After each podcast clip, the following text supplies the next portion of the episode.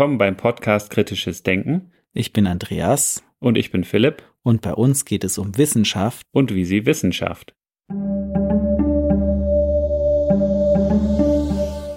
In der heutigen Episode sprechen wir mit Professor Dr. Jochen Marotzke. Er leitet als Direktor das Hamburger Max-Planck-Institut für Meteorologie und ist Professor an der Universität Hamburg. Im fünften und sechsten Sachstandsbericht des IPCC verantwortete er jeweils ein Kapitel als koordinierender Leitautor, zuletzt über globale Klimaprojektionen. Er forscht zur Rolle der großräumigen Ozeanzirkulation im Klimageschehen sowie der Dynamik und den Folgen des Klimawandels. Seine Forschungsbeiträge zur ozeanischen, raum- und zeitabhängigen thermohalinen Zirkulation sowie seine Ergebnisse in der Entwicklung der Modellierungsmöglichkeiten gelten als bahnbrechend. Und nun viel Spaß beim Interview.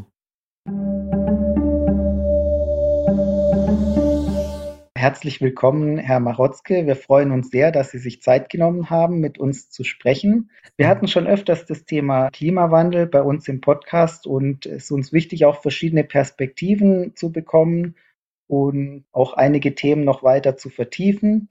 Sie sind einer der Leitautoren des IPCC-Berichts und diese Gelegenheit wollen wir nutzen, da noch weitergehende Informationen zu bekommen, weil uns auch persönlich das Thema immer wieder beschäftigt. Vielleicht wollen Sie mal darstellen, was so Ihre Forschungsschwerpunkte sind, woran Sie selber forschen, was so Ihre Interessen sind. Also meine, meine Abteilung am Max-Planck-Institut für Meteorologie heißt Ozean im Erdsystem. Äh, wir werden sie demnächst umbenennen in Klimavariabilität. Und beides äh, beschreibt das sehr gut. Also ich bin äh, gelernter Ozeanograph, also physikalische Meereskunde ist das äh, Fach, in dem ich promoviert habe, mit einem klaren Klimabezug. Das heißt, was wir anschauen in meiner Abteilung, ist die Rolle des Ozeans im Klimageschehen, ganz allgemein, aber auch, und da kommt der Ozean auch äh, ins Spiel, äh, wie sich Klima auf natürliche Weise ändert, also nicht nur vom Menschen gemacht, sondern auch natürlicherweise. Und, und das ist das, was wir machen. Hat also alles irgendwie mit Klimavariabilität, Klimawandel und Ozean zu tun. Und hauptsächlich benutzen wir dafür äh, umfassende Klimamodelle. Ganz besonders, was wir entwickelt haben, ist die Ozeankomponente dazu. Das ist also das, was ich im täglichen Leben mache. Und ähm, solche Klimamodelle eben jetzt spezifisch für die Ozeane, wie entwickelt man so ein Modell? Also hat man dann erstmal schon mal primär Vorstellungen, was könnte alles eine Rolle spielen und wie entdeckt man dann neue Komponenten, die man vielleicht noch nicht gesehen hat oder was relevante Einflussgrößen ist? Wo, wo fängt man da an? Wir fangen immer an bei den Naturgesetzen, und zwar äh, für die, die Gesetze der klassischen Physik. Also Energie bleibt erhalten, Masse bleibt erhalten, Impuls bleibt erhalten, also letzteres die Newtonschen Gesetze. Und diese Naturgesetze, die werden dann mathematisch formuliert und man bekommt einen Satz von Gleichungen und diese Gleichungen lösen wir dann auf großen Computern. Das ist, wenn man will, der Kern eines Klimamodells. Das, was es schwierig macht, ist, dass äh, es auch immer Prozesse gibt, äh, die wir nicht explizit darstellen können mit den Naturgesetzen. Entweder, weil die Rechenkapazität nicht ausreicht, oder aber es gibt auch Elemente im Klimamodell, die, dafür gibt es keine Gleichungen. Also wir, wir haben ja auch die Landbiosphäre stellen wir da. Es gibt keine Gleichung für einen Baum. Das gibt's halt nicht.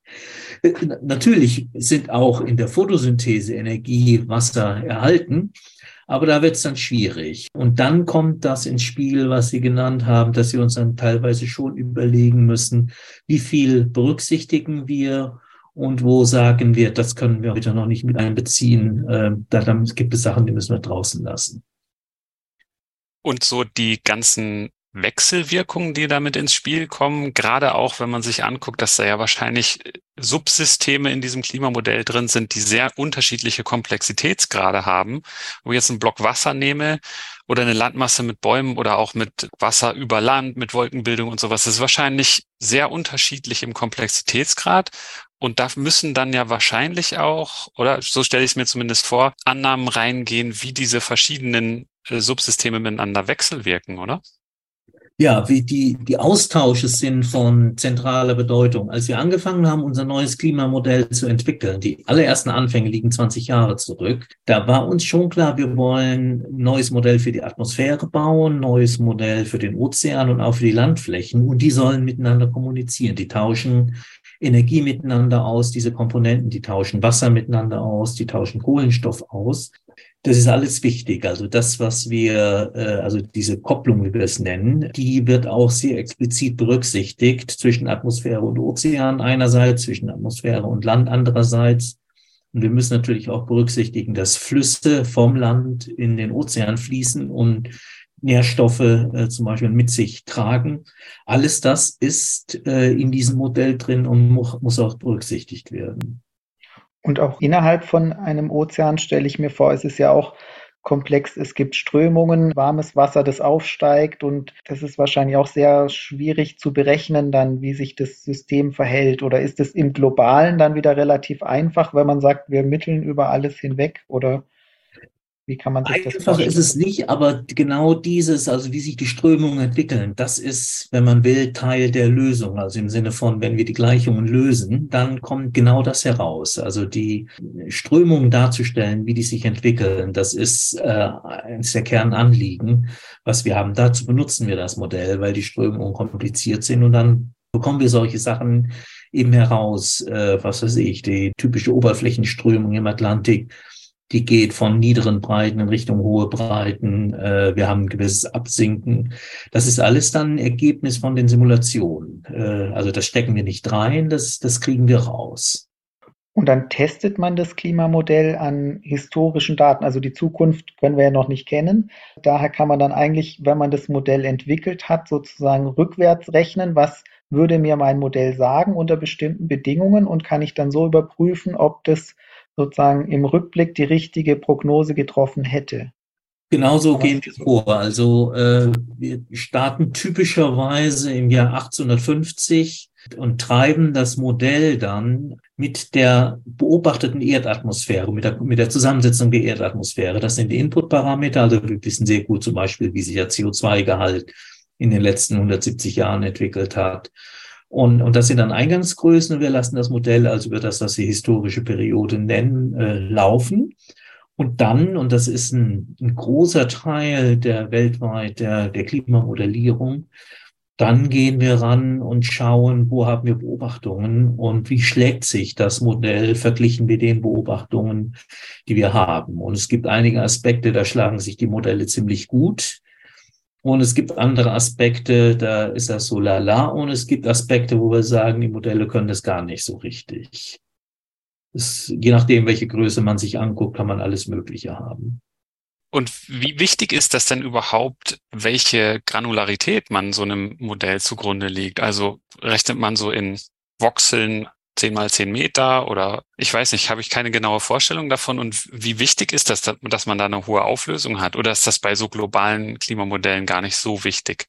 Auflösung, also die räumliche Auflösung, ist das alles Entscheidende. Und das ist auch das, was mein Institut zurzeit vorantreibt, wo wir auch wirklich international äh, auch äh, ganz weit vorne sind. Die Standardklimamodelle haben eine horizontale Auflösung zurzeit von vielleicht 100 mal 100 Kilometer. Also ich habe eine, eine Gitterzelle 100 Kilometer lang, breit und dann äh, in der Atmosphäre vielleicht ein paar hundert Meter hoch oder in der Oberflächennähe ein bisschen weniger ähnlich im Ozean, also 100 mal 100 Kilometer. Das ist der Standard, aber es ist klar, dass das bei weitem nicht ausreicht. Zum Beispiel in der Atmosphäre wissen wir, um vertikale Energietransporte gut hinzukriegen, brauchen wir eine Auflösung, die vermutlich fünf Kilometer und feiner ist. Und im Ozean, um die, um die stärksten Strömungen darzustellen, die, die meiste Bewegungsenergie im Ozean ist nämlich gar nicht so in diesen Strömungen, die, die wir uns vorstellen wie dem Golfstrom, sondern die meiste Bewegungsenergie ist in den sogenannten Wirbeln. Und um die auf darzustellen, müssen wir auch eine Auflösung von fünf Kilometern haben oder sowas, vielleicht noch mehr. Das heißt, was wir zurzeit versuchen, ist, wir nehmen den globalen Ozean, wir nehmen die globale Atmosphäre und versuchen, die in Gitterzellen von fünf Kilometern oder noch feiner aufzulösen. Und das erfordert riesige Computer. Das erfordert aber auch, so wie die heutigen Computer gebaut sind, eine sehr ausgefeilte Software, damit wir diese Computer überhaupt ausnutzen können. Das Problem ist, heutige Computer werden schlagkräftiger nicht mehr dadurch, dass die Prozessoren schneller werden, sondern dadurch, dass man viel mehr Prozessoren hat. Und dann hat man irgendwann so ein Problem, wie gehe ich mit Millionen von Rechenkernen um, so dass meine Rechnung noch gut funktioniert. Und insofern ist ein großer Teil unserer Arbeit liegt darin, einfach in diesem in dieser technischen Entwicklung, dass wir die großen Computer überhaupt ausnutzen können. Also vieles von dem, was wir machen, ist sehr, sehr technisch und auch eng verknüpft mit Computerspezialisten, äh, die uns auch helfen, dass auf diesen großen Maschinen unsere Sachen schnell laufen. Das heißt, wir können uns darauf freuen, dass dann die Auflösung und dann aber auch die Vorhersagemöglichkeiten eigentlich ähm, wesentlich besser werden mit dieser Auflösung, die man erreicht, obwohl ja die früheren Klimamodelle auch schon gut waren, oder? Kann man das so sagen? Was die früheren Klimamodelle schon sehr gut konnten, und da, da sind wir auch bei den, bei den Sachen, die Modelle gut können, die sie noch nicht so gut können, ist die Temperaturentwicklung darzustellen. Das ist etwas, äh, was, was auch die, die früheren Modelle konnten. Und wenn wir zu höherer Auflösung gegangen sind, haben wir da im Wesentlichen eine Bestätigung der alten Ergebnisse gefunden. Ich will also sagen, Temperatur, so die globale Erwärmung darzustellen, das können die Modelle gut. Und da kommt auch unsere Sicherheit her, unter anderem deswegen, dass wir sagen, die beobachtete globale Erwärmung ist vom Menschen gemacht. Punkt. Da gibt es keinen wissenschaftlichen Zweifel mehr dran. Aber wenn ich jetzt den nächsten Schritt gehe und frage, wie verändert sich der Niederschlag und warum, dann wird's heikel. Denn Niederschlag hat sehr viel mit Strömungen zu tun in der Atmosphäre. Oder auch wenn ich manche Fragen stelle über Strömungen im Ozean, dann wird es schwierig. Also in dem Augenblick, wo wirklich aktiv die Strömungen ins Spiel kommen, wird sehr viel schwerer. Und das ist da, wo heute die Ungewissheiten liegen. Also dass die Erwärmung Warum die da ist und welche, ungefähr wie viel, da besteht kein Zweifel dran, das verstehen wir. Wie ändert sich der Niederschlag in der Zukunft? Uff, das ist da, wo wir mit dieser deutlich verbesserten Auflösung hinwollen. Wir wissen es nicht sicher, dass es helfen wird, aber wir sind uns sicher, dass wenn wir so weitermachen wie bisher, es garantiert nicht richtig rauskommt. Das haben wir gesehen, wenn man sich Niederschlagsänderungen der Zukunft anschaut oder oder Niederschlags, ich soll das anders ausdrücken, die Niederschlagsverteilung, wie die Modelle das darstellen und die Fehler, die die Modelle machen, dann hat es in den letzten 20 Jahren keinen Fortschritt gegeben. Das ist eine Arbeit, die aus meinem Institut gekommen ist, die das sehr schön gezeigt hat. Und von daher, damit es besser werden kann, muss es anders werden. Und wir setzen eben darauf, dass wir sagen, wir, wir verbessern die Auflösung. Dann wird größerer Teil der, der Simulation beruht dann auf den Naturgesetzen, von denen wir wissen, dass sie richtig sind. Und wir gehen davon aus, dass dann auch die Ergebnisse besser werden. Das hat zum Beispiel unsere Schwesterdisziplin, die Meteorologie, die Wettervorhersage, hat das ganz klar gezeigt. Die Wettervorhersage ist unglaublich gut geworden in den letzten Jahrzehnten verglichen mit früher. Und ganz viel hat damit zu tun, dass die Auflösung verbessert worden ist. Das ist völlig klar. Gibt es denn da auch andere Ansätze, außer die Granularität jetzt dementsprechend zu verringern, die qualitativ in eine andere Richtung gehen? Es gibt Überlegungen, ob man mit maschinellem Lernen da was machen kann, also sozusagen die, die Interpolation hinbekommt. Da wird was versucht und, und zum Teil gibt es auch dann noch den Versuch zu sagen, na ja, vielleicht müssen wir es doch nicht so aufwendig machen, versuchen wir es doch über Modellvielfalt hinzubekommen und vielleicht lernen wir daraus etwas, weil wir müssen, egal was wir tun, egal wie feingranular es ist, wir müssen immer auch Hilfsannahmen treffen und unterschiedliche Gruppen, Personen würden unterschiedliche Hilfsannahmen treffen. Äh, also es, es gibt schon den Versuch äh, zu sagen, na, vielleicht geht es ja auch mit geringerem Aufwand oder wie gesagt mit maschinellem Lernen. Wobei ich meine, wenn ich daran schaue, was sie mit maschinellem Lernen machen können, mit künstlicher Intelligenz, sehe ich das eher für die Bereiche, wo wir die Gleichungen nicht kennen. Also egal wie hoch wir auflösen, wir haben immer einen Bereich, den wir nicht explizit darstellen können. Und da passiert zum Teil einiges, ob man diese plausiblen Hilfsannahmen, wie ich sie mal nennen möchte, ob da möglicherweise maschinelles Lernen, künstliche Intelligenz einem hilft, äh, da sozusagen verbesserte Hilfsannahmen zu treffen.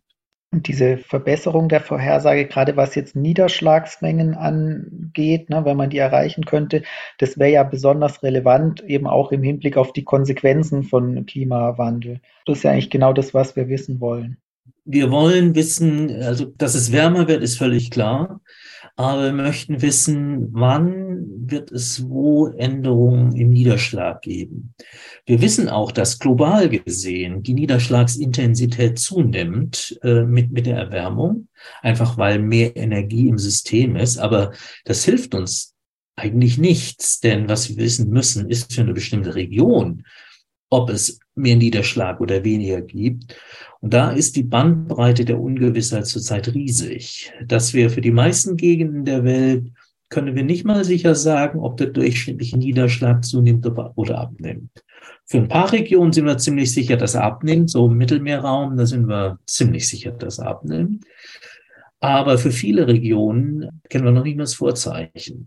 Und von der Verteilung über das Jahr ganz zu schweigen. Also das ist wirklich da, wo die Ungewissheit riesig ist und zurzeit müsste man sich eben auf alles Mögliche einstellen. Warum das Mittelmeer jetzt im Besonderen? Also was zeichnet da bestimmte Regionen gegenüber anderen aus? Das Mittelmeer hat äh, in, in der doch so chaotischen Atmosphäre, also chaotisch will ich auch sagen, so im, im technischen Sinne, hat doch ein ziemlich stabiles Klima. Das kennen wir ja auch im Sommer. Im Sommer im Mittelmeerraum scheint die Sonne. Es regnet praktisch nicht. Also insofern kann man da noch sagen, dass das ist doch dann ein bisschen robuster darzustellen. Nun ist es allerdings, und da kommt dann selbst für den Mittelmeerraum die, die, die Ungewissheit dann vielleicht auch noch ins Spiel. Äh, im, Im Winter, äh, im, im, Nordwinter, zieht der Westwindgürtel, verschiebt sich ein bisschen nach Süden und, und die Westwinde, die uns normalerweise auch den Regen bringen, die bringen, die verschieben sich nach Süden, besonders in einem Winter, der für uns kalt ist ist es hier kalt und der Westwindgürtel mit dem Regen verschiebt sich über den Mittelmeerraum. Dann gibt es da sehr viel Regen im Winter. Was davon die Zukunft angeht, ist natürlich auch unsicher bei den Westwinden, aber generell, wie gesagt, wenn ich bei irgendeiner Gegend einigermaßen sicher wäre, dann schon im Mittelmeerraum. Da würde ich mich auf jeden Fall auf zunehmende Trockenheit einstellen. Das wäre eine, das ist eine kluge Maßnahme, auch wenn wir nicht komplett sicher sein können. Und jetzt hört man ja manchmal auch, dass eben viele, sag ich mal, ein bestimmter Anteil der Erde unbewohnbar wird, wenn wir eine bestimmte Erwärmung erreichen und dass es dann riesige Fluchtbewegungen geben wird und so weiter. Was ja aber auch wieder sehr stark von Regenmengen und dergleichen abhängig sein wird, sodass da die Ungewissheit bei den Vorhersagen eben relativ groß ist, welche Regionen wie stark von was betroffen sein werden. Verstehe ich das richtig? Ja, es gibt Gegenden, die sind auf jeden Fall in diesem Sinn bedroht. Wir erinnern uns vielleicht alle noch an die Hitzewelle in Indien und Pakistan letzten Sommer. Und wir müssen damit rechnen, dass so eine Hitzewelle deutlich häufiger äh, vorkommt. Und gefährlich wird es dann, wenn diese hohen Temperaturen einhergehen mit hoher Luftfeuchtigkeit. Dann landet man irgendwann in der Situation, dass es auch für Menschen gefährlich ist, draußen zu sein. Und die Frage ist dann, was machen die Menschen dann? Bleiben die, äh, können sich schützen oder würden Sie sagen, äh, das geht nicht mehr, wir müssen hier weg? Es ist sehr, sehr schwer, das zu prognostizieren. Selbst in diesem Szenario, wo wir sagen würden, man würde diese physiologische Grenze äh, überschreiten, was wäre die Reaktion? Äh, viele der Fluchtbewegungen, die wir sehen, die gingen national vor. Also die meisten Menschen oder den meisten Menschen widerstrebt es, auf der Flucht Grenzen zu überschreiten, also nationale Staatengrenzen überschreiten. Man möchte doch lieber da bleiben, wo man herkommt. Und es ist sehr schwer vorherzusagen. Und die Zahlen, die da, die Schätzungen, die abgegeben werden, die sind auch sehr, sehr ungewiss. Womit müssen wir wirklich rechnen? Was man sagen kann, da bin ich schon sicher, dass wenn der Klimawandel ungebremst fortschreitet, es zu mehr solcher Extremereignisse kommen wird. Und auch ich denke, es wird immer wieder einen Punkt geben, wo der Klimawandel vielleicht existierende Konflikte verstärkt, dass es dann auch zu Fluchtbewegungen kommt und dass es auch generell zu in einer Destabilisierung führen wird. Also ich bin überzeugt davon, dass der Klimawandel nicht zur politischen Stabilisierung weltweit führt. Ich kann nicht sagen, wie stark die Destabilisierung sein würde, aber helfen wird der Klimawandel auf gar keinen Fall. Davon bin ich bei aller Ungewissheit überzeugt. Da geben Sie ja eigentlich jetzt schon so einen Fehlerbalken wieder in der Folgenabschätzung von dem, was wiederum die Klimamodelle an sich ja auch mit Fehlerbalken versehen sind, aber dann natürlich auch, wenn man sich die Folgen anschaut. Und ich finde das sehr interessant, wie Sie das so beschreiben. Das ist auf eine sehr im positiven Sinne nüchterne und, und rationale Art. Und wir kennen ja aus der öffentlichen Debatte auch andere Stimmen, die aber auch aus dem Klimaforschungsumfeld kommen. Ihre Kollegen am PIC zum Beispiel stoßen ja ein bisschen auch in ein alarmierenderes Horn. Und da höre ich nicht so viel durch von den Fehlerbalken oder auch von den Ungewissheiten, obwohl die sicherlich auch dort bekannt sind. Deswegen frage ich mich auch immer, weil das ist so ein bisschen weg von der Wissenschaft, sondern mehr zu der, nicht mehr zur normativen Ebene, sondern zu der Kommunikationsebene. Wie kann ich denn sowas oder wie sollte ich sowas aus Sicht der Klimaforschung auch kommunizieren, um bestimmte Ziele zu erreichen? Und in den Zielen sind wir sich wahrscheinlich, da ist die Gemeinsamkeit wahrscheinlich noch größer. Aber wie kommt man dahin? Da gibt es ja wahrscheinlich unterschiedliche Ansätze. Und so wie ich das jetzt mitbekomme oder wie ich Sie erlebe, schildern Sie die wissenschaftlichen Resultate samt Unsicherheiten und Fehlerbalken und malen aber so verschiedene Szenarien, die sein könnten, jeweils wieder mit Ungewissheit. Machen Sie das bewusst oder ist das Ihr Ansatz oder was würden Sie so zu dem Thema Kommunikation von Klimaforschung sagen? Ich mache das schon sehr bewusst und das ist auch etwas, was wir in Hamburg, also nicht nur an meinem Institut, sondern ich glaube in einem Klimaforschungsstandort Hamburg, was wir auch so als unser, sagen wir mal, Markenzeichen verstehen. Wir möchten die Welt beschreiben, wie sie ist und, äh, und auch auch die möglichen Zukünfte oder plausible Zukünfte, wie wir es nennen, beschreiben, so wie wir sie verstehen. Das heißt nicht, dass uns egal wäre, was passiert. Ganz und gar nicht. Und, und wir sehen uns auch auch dem öffentlichen Diskurs verpflichtet. Äh, also wir, wir wollen uns nicht in den Elfenbeinturm zurückziehen, aber wir halten schon für wichtig zu kommunizieren, was wir wissen und was wir nicht wissen. Und einerseits, dass wir vielleicht auch sagen, gut, die, die Folgen des Klimawandels sind gravierend, aber es ist nicht so, als ob die Zukunft der Menschheit jetzt auf dem Spiel stünde. Das tut sie nicht, jedenfalls nicht durch den Klimawandel, nicht der gesamten Menschheit, auch wenn es vielleicht Gegenden gibt, die gefährdet sein könnten. Auf der anderen Seite wollen wir aber auch verhindern, und da sind wir auch wieder in dem gesellschaftlichen Teil oder gesellschaftswissenschaftlichen Teil, wir wollen auch verhindern, dass sich die Gesellschaft eins in die Tasche lügt. Und hier zitiere ich meine Kollegin Anita Engels, die das so genannt hat, denn es gibt zum Teil einiges an Illusionen, was an Klimaschutzmaßnahmen sehr schnell erreichbar sein könnte. Und da sagen wir, nein, wir müssen uns auch hier nüchtern anschauen, was passiert. Wiederum, nüchtern heißt nicht gleichgültig, aber wir sind davon überzeugt, es ist niemandem geholfen, wenn entweder schwarz gemalt wird oder man sich Illusionen hingibt. Beides hilft nicht. Wir möchten schon eine möglichst präzise Abschätzung liefern, ja, mit, mit allen Ungewissheiten, die da sind. Mhm. Also eine möglichst sachliche Darstellung, dass man dann eine äh, Diskussionsgrundlage hat, auch für gesellschaftliche und politische Entscheidungsprozesse, die dann resultieren sollten. Und die Vorhersage ist ja dann auch gerade wieder so schwierig, weil man nicht weiß, was für politische, gesellschaftliche Prozesse sich auch entwickeln werden in der Zukunft. Das hängt ja auch wieder zusammen. Also auch die Folgen von Klimaveränderungen. Also Sie haben vorher gesagt, auch sagen wir mal, in Indien können sich die Menschen schützen oder nicht. Das ist ja auch wieder eine Frage von politischen Entscheidungen, von wirtschaftlichen Verhältnissen in diesen Ländern. Und das vorherzusagen ist ja nun auch wieder nicht unbedingt eine wissenschaftliche Frage. Ne? Wie werden sich Gesellschaften in der Zukunft für was entscheiden? Wir gehen davon aus, dass wir die Zukunft von Gesellschaften oder der Gesellschaft nicht vorhersagen können, weil es hängt von allem Möglichen ab. Es hängt von irrationalen Entscheidungen ab, es hängt vielleicht sogar von rationalen, es hängt ab von Sachen, die von ganz weit außerhalb kommen. Wir brauchen nur den, den Überfall der Ukraine durch Russland uns anzuschauen, um, um zu sehen, wie begrenzt das Vorhersagepotenzial war. Was wir aber trotzdem versuchen zu sagen, ist, einiges ist ja schon festgelegt in der Gesellschaft. Also als, als fast banales Beispiel, die Welt wird nicht im Jahr 2024 die CO2-Emissionen auf Null runterfahren. Ich muss kein Prophet sein, um das sicher sagen zu können. Das wird nicht passieren, außer ein riesen Asteroid stürzt auf die Erde. Dann, dann ist was anderes. Aber von so, solchen globalen Katastrophen abgesehen, es wird nicht passieren. Vieles ist ja schon festgelegt. Und was wir versuchen, das machen wir in unserem Exzellenzcluster Klima, Klimawandel und Gesellschaft, wir versuchen zu sagen, diese beiden Sachen ein Stück weit in Einklang zu bringen. Dass wir einerseits sagen, manches ist festgelegt, anderes aber nicht. Und welche, welche gesellschaftlichen Strömungen gibt es heute? Welche können wir identifizieren durch Beobachtungen? Und was können wir daher sagen, welche Entwicklung äh, könnte realistisch zu erwarten sein? Das ist so der Ansatz, den wir, den wir verfolgen. Wir versuchen nicht, was vorherzusagen, aber wir versuchen schon in die Zukunft zu schauen und zu sagen, ja, was, was könnte denn realistisch sein? Also so grob abzustecken.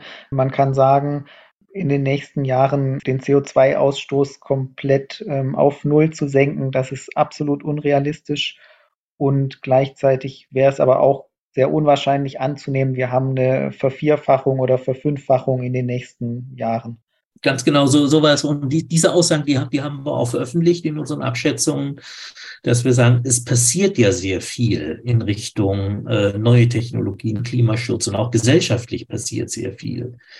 Klimawandel ist heute ein politisches Mainstream-Thema. Das hätte vor 20 Jahren niemand gewagt vorherzusagen, dass das dazu kommen würde. Insofern ist viel passiert und trotzdem steigen die CO2-Emissionen bislang noch weiter an, global. Das heißt, es ist politisch viel passiert, es ist gesellschaftlich viel passiert und deswegen äh, denke ich auch, dass wir schon demnächst, wobei ich mich nicht festlegen möchte, wann demnächst eintritt, dass wir demnächst schon das Maximum an CO2-Emissionen erreicht haben werden. Ich glaube nicht, dass es einen ungebremsten weiteren Anstieg der Emissionen gebe. Ich glaube nicht, dass die Menschheit, was weiß ich, den Kohleverbrauch vervierfachen wird. Das kann ich mir nicht mehr vorstellen. Nicht bei der jetzigen technologischen und politischen Entwicklungen, die, wo ja auch viele Firmen Entwicklungsmöglichkeiten sehen mit neuen Technologien, da fällt die Kohle eigentlich aus der Zeit im Prinzip. Andererseits baut China noch immer Kohlekraftwerke. Das heißt, ja, es wird nicht mit der Kohle unbegrenzt weitergehen, aber wir können auch nicht erwarten, dass die Kohle innerhalb von wenigen Jahren verschwinden wird vom Energiemarkt global gesehen. Und, und diese ganzen Abwägungen, die, die versuchen wir zu beleuchten und dann zum Fazit zu kommen.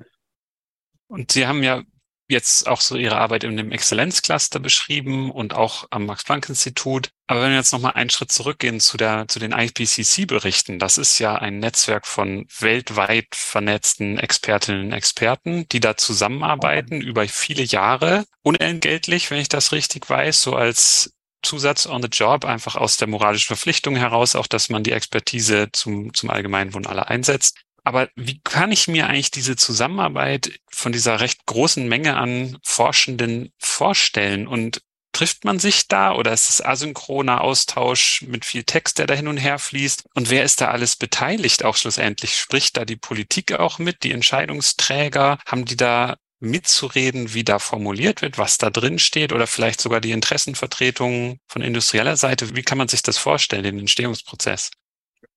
Es ist ein, ein großartiger Prozess, also extrem ausgefeilt. Ich kann vielleicht mal mit meiner Arbeitsgruppe anfangen, die Arbeitsgruppe 1 über die naturwissenschaftlichen Grundlagen. Es gibt noch zwei weitere Arbeitsgruppen. Zwei ist über Klimafolgen, die dritte ist über Vermeidung des Klimawandels, aber nur in den naturwissenschaftlichen Grundlagen. Es beginnt mit einem Treffen, wo, wo das Design festgelegt wird. Und äh, zum Beispiel, wie viele Kapitel und welche Kapitel sollten abgedeckt werden. Und dieses Treffen fand ungefähr drei, dreieinhalb Jahre vor dem Abschluss des Berichtes statt. Und wir haben uns festgelegt auf zwölf Kapitel die da sein sollen. Und ein Kapitel kann man sich eigentlich als das Atom vorstellen. Das ist, das ist der Kern. Ein Kapitel ist auch die Familie. Kapitel hat dann typischerweise 15 bis 18 Autorinnen und Autoren.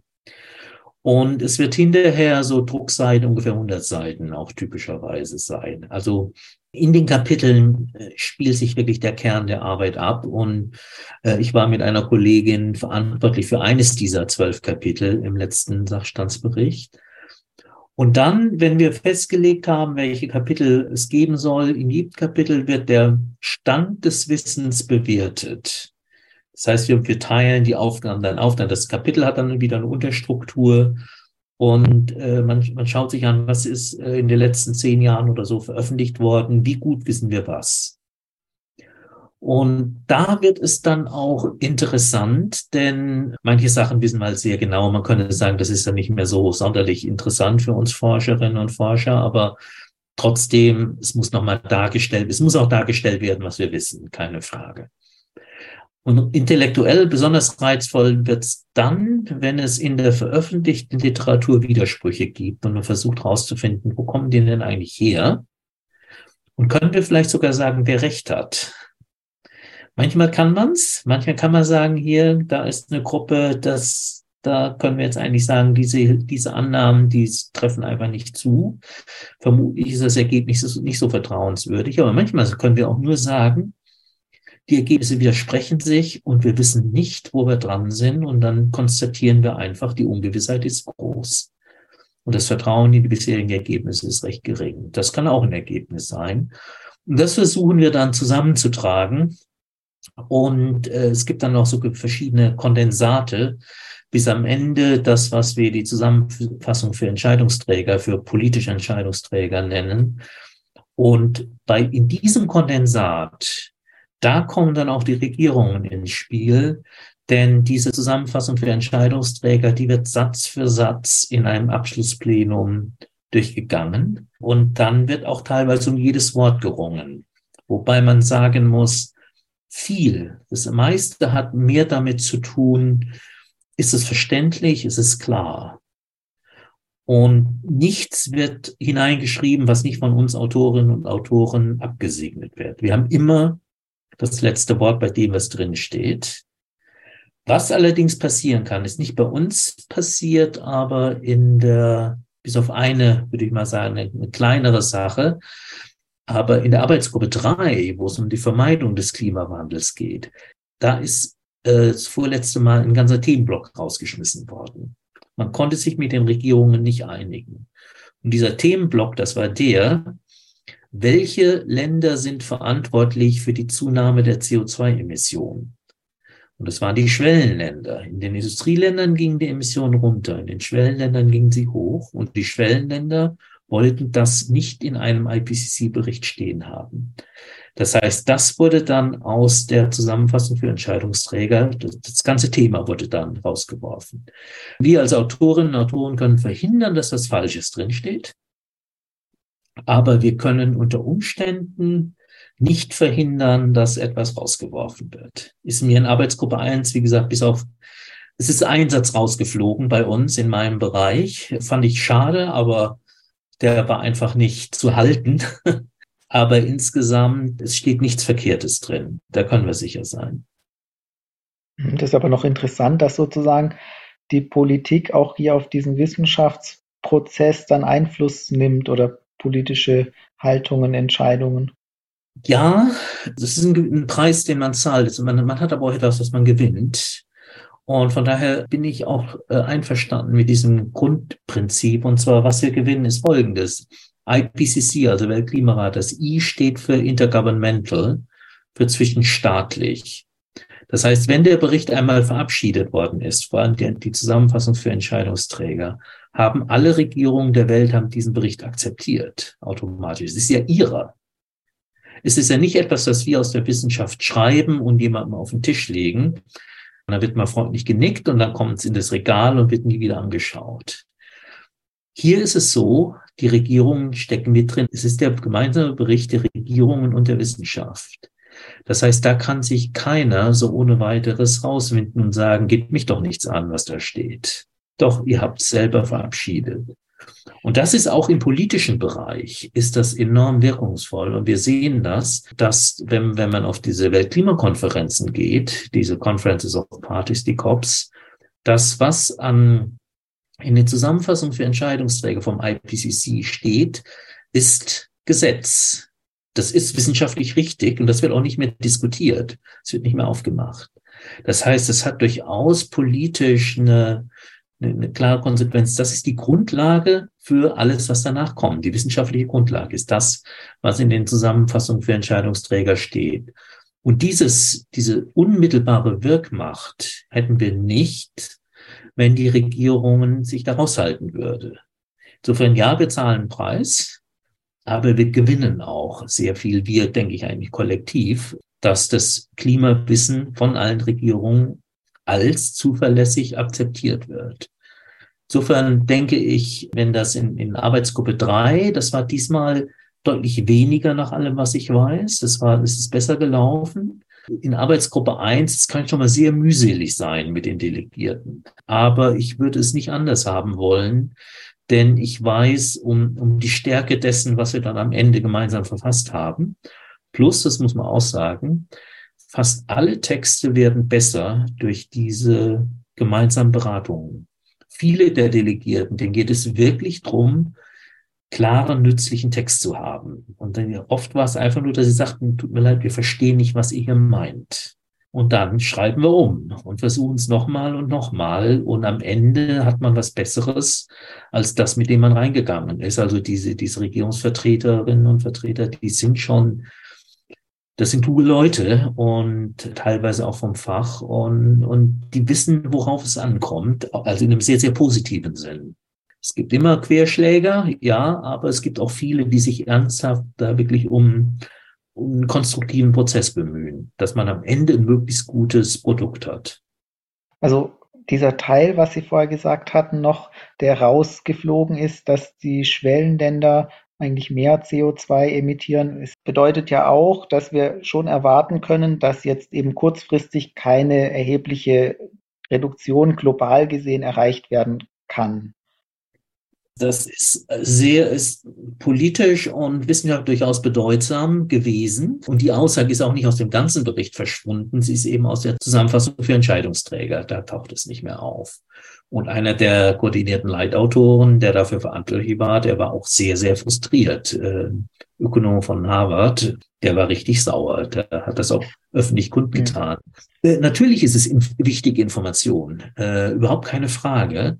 Aber ich glaube, wir wenn es darum geht, man kann fast sagen, Politikinstrumente wissenschaftlich zu analysieren, dann kommen wir in einen heiklen Bereich. Wenige Regierungen möchten sich gerne auf die Finger gucken lassen und wollen dann gesagt bekommen, was ihr da macht, ist eigentlich Murks. Das funktioniert nicht. Es gibt kaum eine Regierung auf der Welt, auch in demokratischen Ländern, die das gerne gesagt kriegen möchte.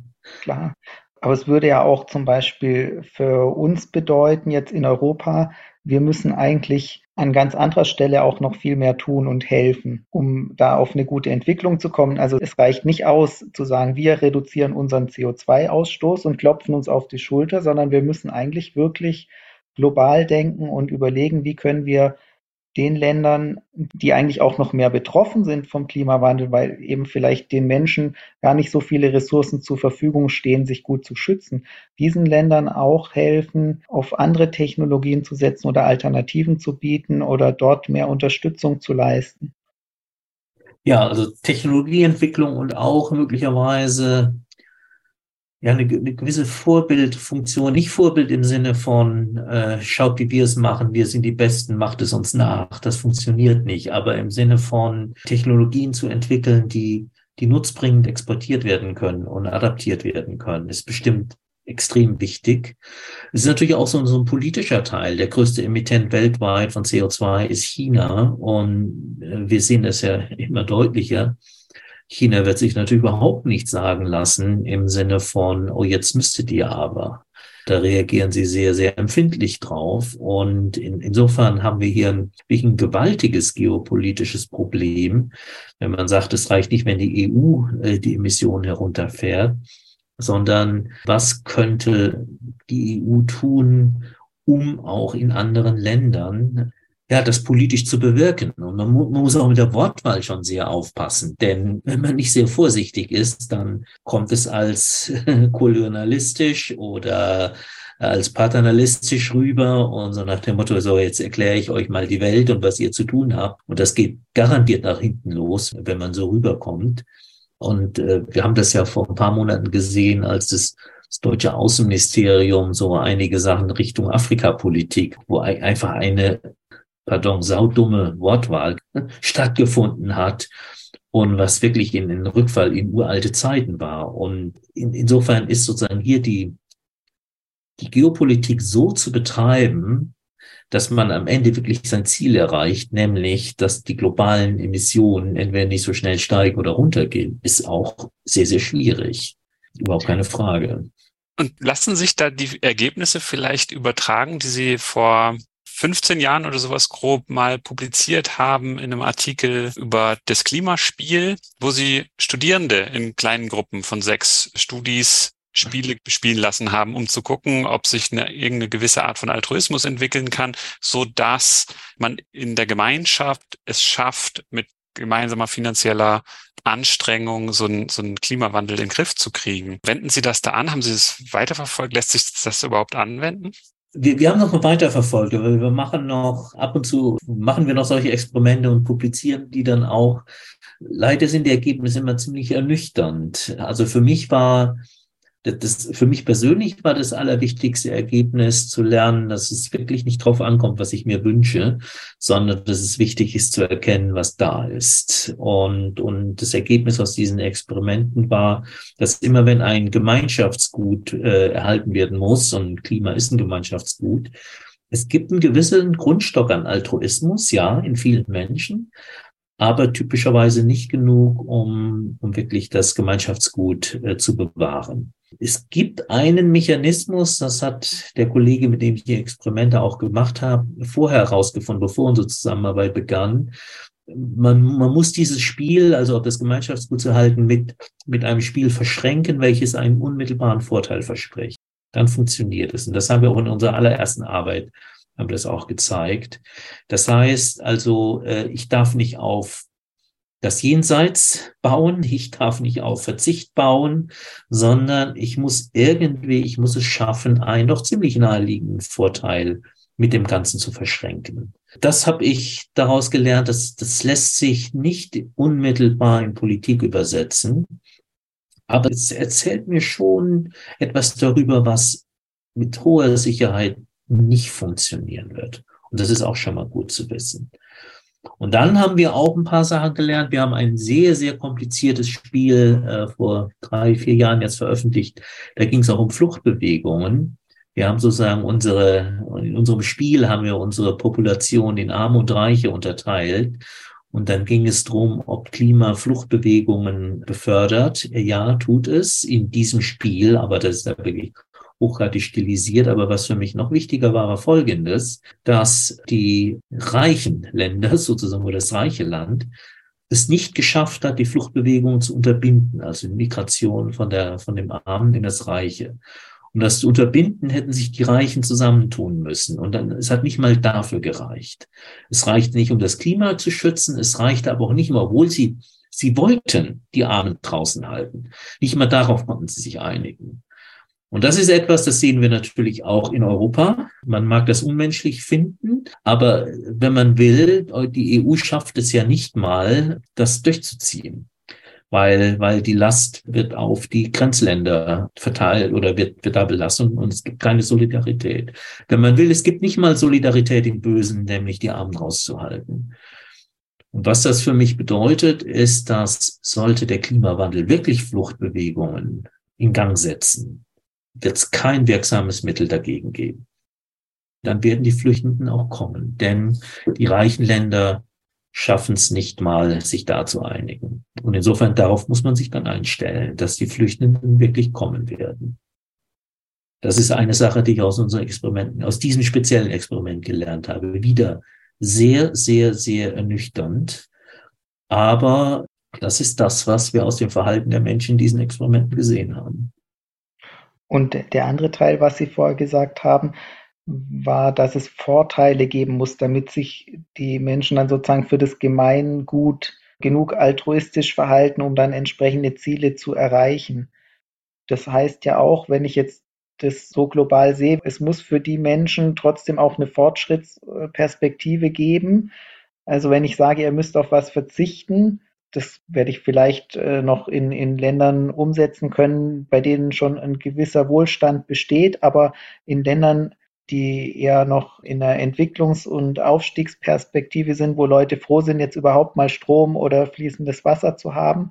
Da wird es ganz schwierig zu sagen, ja, aber ihr dürft jetzt kein Motorrad kaufen oder ihr könnt jetzt nicht den Kühlschrank nachts anmachen, sondern das wird eine Herausforderung sein, da auch Lösungen zu finden, damit sozusagen das prosoziale, das günstige Verhalten dann auch attraktiv wird. Daran müsste man eigentlich dann arbeiten. Kann man das so verstehen? Ganz, ganz genau. Das, das kann man so verstehen. Und jetzt, das, das erfinde ich jetzt mal so. Aber wenn man wenn man vielleicht in ein armes Land gehen würde und sagen würde, eine durch Erneuerbare gespeiste Stromerzeugung ist auch, ist billiger, ist leichter ranzukommen und ist stabiler und man hat mehr davon. Was weiß ich, ein Sonnenkollektor auf dem Dach oder eine Photovoltaikanlage auf dem Dach, die dann günstig ist, ist besser, als wenn ich immer wieder irgendwo hin muss, um, um Benzin oder Öl oder Diesel zu kriegen. Wenn das klar ist, dass es einfach günstiger, einfacher ist, zuverlässiger, dann wird das passieren. Dann werden die Menschen sich dafür entscheiden. Und sie werden natürlich auch en passant das Klima schützen. Aber äh, es muss eben dieser Vorteil da sein. Wenn ich versuche, wenn ich sage, vielleicht um Ihrem Bild zu bleiben, kauft ihr doch den Kühlschrank nächstes Jahr statt dieses Jahr und, äh, und so weiter. Ich brauche eigentlich gar nicht weiterzureden. Das wird nichts. Das wird nicht funktionieren. Der, der Vorteil muss greifbar sein. Und, und der Kühlschrank muss dann eben auch nicht nur tags laufen, wenn die Sonne scheint, sondern eben auch nachts. Und da muss dann eine entsprechende Lösung da sein, damit es dann so attraktiv ist, damit jemand sagt, ja. naja, dann brauche ich ja keinen Dieselgenerator, der ist auch eh ja. viel zu teuer, macht Lärm und stinkt. Ja. Die Solarpaneele sind ja viel äh, schöner, weniger Wartung, kostet mich nichts im Unterhalt, eigentlich die attraktivere Lösung, aber es muss dann wirklich Vorteile bringen. Es muss Vorteile bringen und gerade, und das ist natürlich auch die große äh, Schwäche noch immer von erneuerbaren äh, Speichern, äh, ist, ist ein Riesenproblem und, und da wird ja auch fieberhaft dran gearbeitet, an diesen Speicherlösungen. Ich glaube aber auch, dass, und dann kommen wir wieder zu dem Punkt, den ich vorher machte, es passiert ja auch sehr viel. Also äh, das merke ich jetzt, wenn ich wenn ich Vorträge halte, gerade im Bereich, wo auch Leute aus Unternehmen in der Wirtschaft dabei sind, ich finde das frappierend, was, was mir dann erzählt wird über Startups, über Lösungsmöglichkeiten, die ausprobiert werden, die in Richtung äh, nachhaltige Entwicklung und auch nachhaltige Energieversorgung geht. Da passiert unheimlich viel. Wir wissen noch nicht, was sich da am Ende so durchsetzen wird, aber es ist unglaublich, was, was an Aktivität äh, da passiert und nicht primär, weil jemand sagen würde, ich verzichte auf dies oder das und jenes, sondern weil Gelegenheiten erkannt werden. Und man sieht hier, wir können mit, mit völlig neuen Ideen, mit völlig neuen Technologien, die wollen wir da reinbringen und das Klima ist gut. Also dass das Investitionsklima ist gut. Und, und das ist, das ist ein wirklicher Wandel, wo ich sagen würde, vor zehn Jahren war es vielleicht noch eher so, dass die Leute sich angeguckt haben und so gefragt haben, ja, was können wir denn machen? Was passiert dann, wenn, wenn wir aus der Atomverstromung rausgehen, aus der Kohleverstromung? Was, was haben wir denn dann? Und da ist mittlerweile doch viel mehr eine, eine Aufbruchsstimmung, die ich auch immer wieder sehe. Und die muss auch da sein. Aufbruchsstimmung bedeutet ja, äh, die Menschen erkennen Gelegenheiten und wollen was ausprobieren und denken, oh ja, das ist cool und, und es hilft dem Klima. Also was ich so mitkriege, von, nein, nicht wirklich von außen. Ich bin ja auch Teil des Systems, aber meine Beobachtung ist es, dass da schon relativ polarisiert ist, jetzt bei uns in Deutschland in der Gesellschaft, dass es das Lager fast gibt, die sagen, ja, Innovation, das wird uns alle Probleme lösen. Und dann gibt es das andere Lager, das sagt, nein, wir müssen verzichten und es gibt ja eigentlich schon alles, wir müssen es nur mit politischem Willen durchsetzen. Das ist schon fast nicht mehr konstruktiv, dieser Dialog. Das ist entweder oder. Und natürlich ist es klar, wenn wir selbst kritisch über uns Menschen nachdenken, dann funktionieren wir nicht so, dass wir alle verzichten können. Und wir müssen uns wahrscheinlich auch ehrlich machen, so wie Thomas Metziger das gesagt hat, und uns eingestehen, wie wir Menschen sind und was eben nicht funktioniert. Auf der anderen Seite, sich komplett auf die Innovation zu verlassen, ist wahrscheinlich auch blauäugig, weil A, wissen wir nicht, wo sie herkommt, wo sie hingeht und damit zu planen und dann uns darauf auszuruhen, quasi auf den Lorbeeren, funktioniert ja auch nicht. Also ich kann nicht einfach nur da sitzen und drauf warten, ja, in x Jahren wird das schon alles gelöst sein. Das heißt, man braucht ja schon irgendwie beide Perspektiven und wäre das nicht ein Ziel zu versuchen, auch diese beiden Lager irgendwie da in ein Boot zu holen und zu gucken, dass man gemeinsam in die gleiche Richtung zieht und weniger versucht, sich auszustechen, wer denn die besten Argumente hat wird vielleicht den Weg gehen, auch dass Sie das in Hamburg nennen, dass wir wirklich in Richtung gesellschaftliche Transformation wollen. Ich, ich würde es nicht nur auf so einen Widerspruch oder so, so einen Konflikt zwischen lediglich Verzicht gegen Technologie führen, denn Technologie allein wird es auch nicht lösen. Und wenn es nur um den persönlichen Verzicht geht, das ist zum Teil natürlich auch ein Taschenspielertrick von Teilen der Industrie gewesen. Letztlich auch der CO2-Fußabdruck, der persönliche, der wurde von BP ja auch ganz stark propagiert. Denn wenn wir uns alle nur noch darauf konzentrieren, was wir persönlich machen, dann ist die politische Verantwortung plötzlich komplett aus dem Blickfeld gerückt. Und äh, in, insofern ist, ist eben auch die Frage, wie, wie, wie sehen die politischen Rahmenbedingungen aus? Und vielleicht ein Beispiel, wo dann aber auch die Technologie allein es nicht bringt. Es gibt viel Diskussion über Verbrennermotoren und, und, und, und Elektroautos. Aber äh, auch das Elektroauto wird die Lösung nicht bringen, wenn wir nicht darüber nachdenken, dass wir endlich ein modernes Verkehrssystem bräuchten in vielen Städten. Das macht es auch lebenswerter, meiner Meinung nach. Nur Verbrennerautos mit E-Autos zu ersetzen, wird es nicht bringen. Es muss sehr viel mehr passieren. Dann sind wir aber auch wirklich in einer gesellschaftlichen Transformation. Da sind wir auch in einer gesellschaftlichen Debatte. Haben wir jetzt gerade in Berlin gesehen. Natürlich, wenn ich ein modernes Verkehrssystem haben möchte, das bedeutet, dass das Auto ein erhebliches Stück weit aus der Stadt gedrängt wird. Und das ist keine, das ist weder eine Technologiedebatte, eine reine Technologiedebatte, das ist auch keine reine Verzichtsdebatte. Das ist eine gesellschaftliche Transformation, die da stattfindet. Und ohne solche gesellschaftlichen Transformationen wird das mit dem Klimaschutz nicht funktionieren. Das ist ganz klar. Und solche Transformationen sind aber auch schwer vorhersehbar. Also ich denke jetzt nur dran, vor 20 Jahren, äh, weiß ich nicht, als ich meinen ersten E-Mail-Account hatte, konnte man sich überhaupt nicht vorstellen, wie das heute funktioniert, äh, dass ich hier in meiner Hosentasche äh, praktisch einen Computer dabei habe, den man sich damals noch nicht mal hätte vorstellen können. Und das ist ja jetzt noch nicht lange her. So alt komme ich mir noch gar nicht vor. Und wenn ich mir jetzt vorstelle, eben, wir haben zum Beispiel selbstfahrende Autos, Natürlich wird es dann auch vieles verändern, weil ich brauche gar kein eigenes Auto mehr, wenn das bei mir vor die Türe fährt, zum Beispiel, könnte ich mir jetzt vorstellen. Ich weiß nicht, was die Zukunft bringt, aber da könnte es durchaus Veränderungen geben. Aber das, ich denke auch, dass es, es braucht so eine gesellschaftliche Transformation und die Technik allein wird es nicht richten, sondern wir müssen die dann auch so nutzen, dass es dann auch nachher wirklich einen, einen Benefit ergibt und dass wir dann auch die Ziele erreichen können. Ja, dem, dem stimme ich absolut zu. Und das ist auch etwas, was wir, was wir in Hamburg in, in unserem großen Bericht, den wir veröffentlicht haben, wo wir dann eben auch noch ganz deutlich gesagt haben, die Technologie für sich alleine, ja, die, gibt es, aber die, die Technologie für, in Isolation wird es nicht, wird's nicht richten. Äh, zum Teil, weil wir nicht wissen, wie viel davon umgesetzt wird, aber auch vielleicht wofür. Und äh, es erfordert schon tiefgreifende politische Entscheidungen dafür zu sagen, dass die Technologien da noch eingesetzt werden, die uns letztlich in, in Richtung Klimaschutz führen. Nichts davon passiert von allein oder nur, weil die Technologie da ist.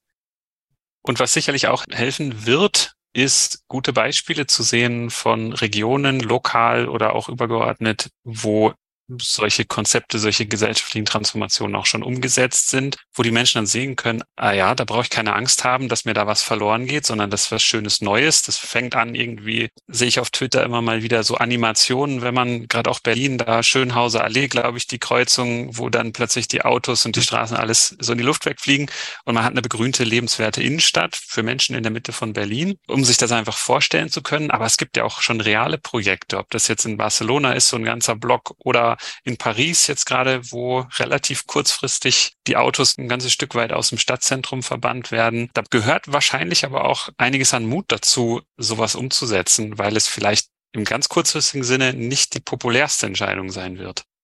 Ja, es gibt diesen Begriff des Reallabors, den ich, den ich sehr reizvoll finde und wo dann wirklich mal im großen Stil was versucht wird. Also im großen Stil aus der Sicht eines Individuums, global gesehen natürlich im kleinen Stil, aber was Sie sagten, äh, Paris äh, finde ich auch faszinierend, äh, Barcelona. Und wir sehen dann natürlich im Fall von Paris, dass dann doch eine, eine sehr mutige Bürgermeisterin, die sich das vorgenommen hat, das durchgesetzt hat. Ich glaube auch, dass dass der Bevölkerung äh, zum Teil sehr viel mehr zugemutet werden kann, als manche Politikerinnen und Politiker sich vorstellen. Man muss es halt mit einer, mit Überzeugung darlegen. Man muss es kommunizieren und sagen, hier, wir probieren das mal. Und wir sehen ja auch immer wieder Beispiele dafür, dass sowas funktioniert hat. Und vielleicht, wenn ich in die Geschichte schaue, also Willy Brandts Diktum äh, mehr Demokratie wagen und die Öffnung nach Osten, er hat es geschafft, doch einen großen Teil der Bevölkerung hinter sich zu bringen damals. Es war eine bemerkenswerte Leistung, äh, die er da vollbracht hat. Gehörte Mut zu, Entschlossenheit, aber irgendwie auch dann, er, er hat es halt gut genug erklärt, dass er, wenn auch knapp, dann aber doch sowohl den Bundestag als auch die Bevölkerung hinter sich gebracht hat. Und ich glaube, sowas ist dann schon erforderlich. Ja, das ist, denke ich, auch ein schönes so Abschlussstatement. Von daher, das ist jetzt, glaube ich, ein, ein schönes Sentiment, eine schöne Idee oder vielleicht auch eine Aufgabe, die jeder mal in sich selber aufnehmen kann, zu schauen, was wir dann doch auch wieder auf der individuellen Ebene zu diesem gesellschaftlichen Transformationsprozess beitragen können und eben die Aufforderung, ein bisschen das Herz in die Hand zu nehmen und mutig voranzugehen. Ganz herzlichen Dank für Ihre Zeit und das spannende Gespräch. Ich glaube, wir haben sehr viele spannende Themen und Sie haben uns sehr viel erklärt und erläutert und es war sehr interessant. Vielen Dank. Ja, ich danke Ihnen. War, war ein wirklich sehr interessantes Gespräch. Das finde ich auch. Vielen Dank fürs Zuhören. Wenn euch die Episode gefallen hat, dann empfehlt uns gerne weiter und gebt uns eine 5-Sterne-Bewertung auf dem Podcast-Portal eurer Wahl. Folgt uns auf Twitter, liked uns auf Facebook. Wir freuen uns über Kommentare und Feedback von euch. Und Möglichkeiten, den Podcast zu unterstützen, findet ihr auf der Website.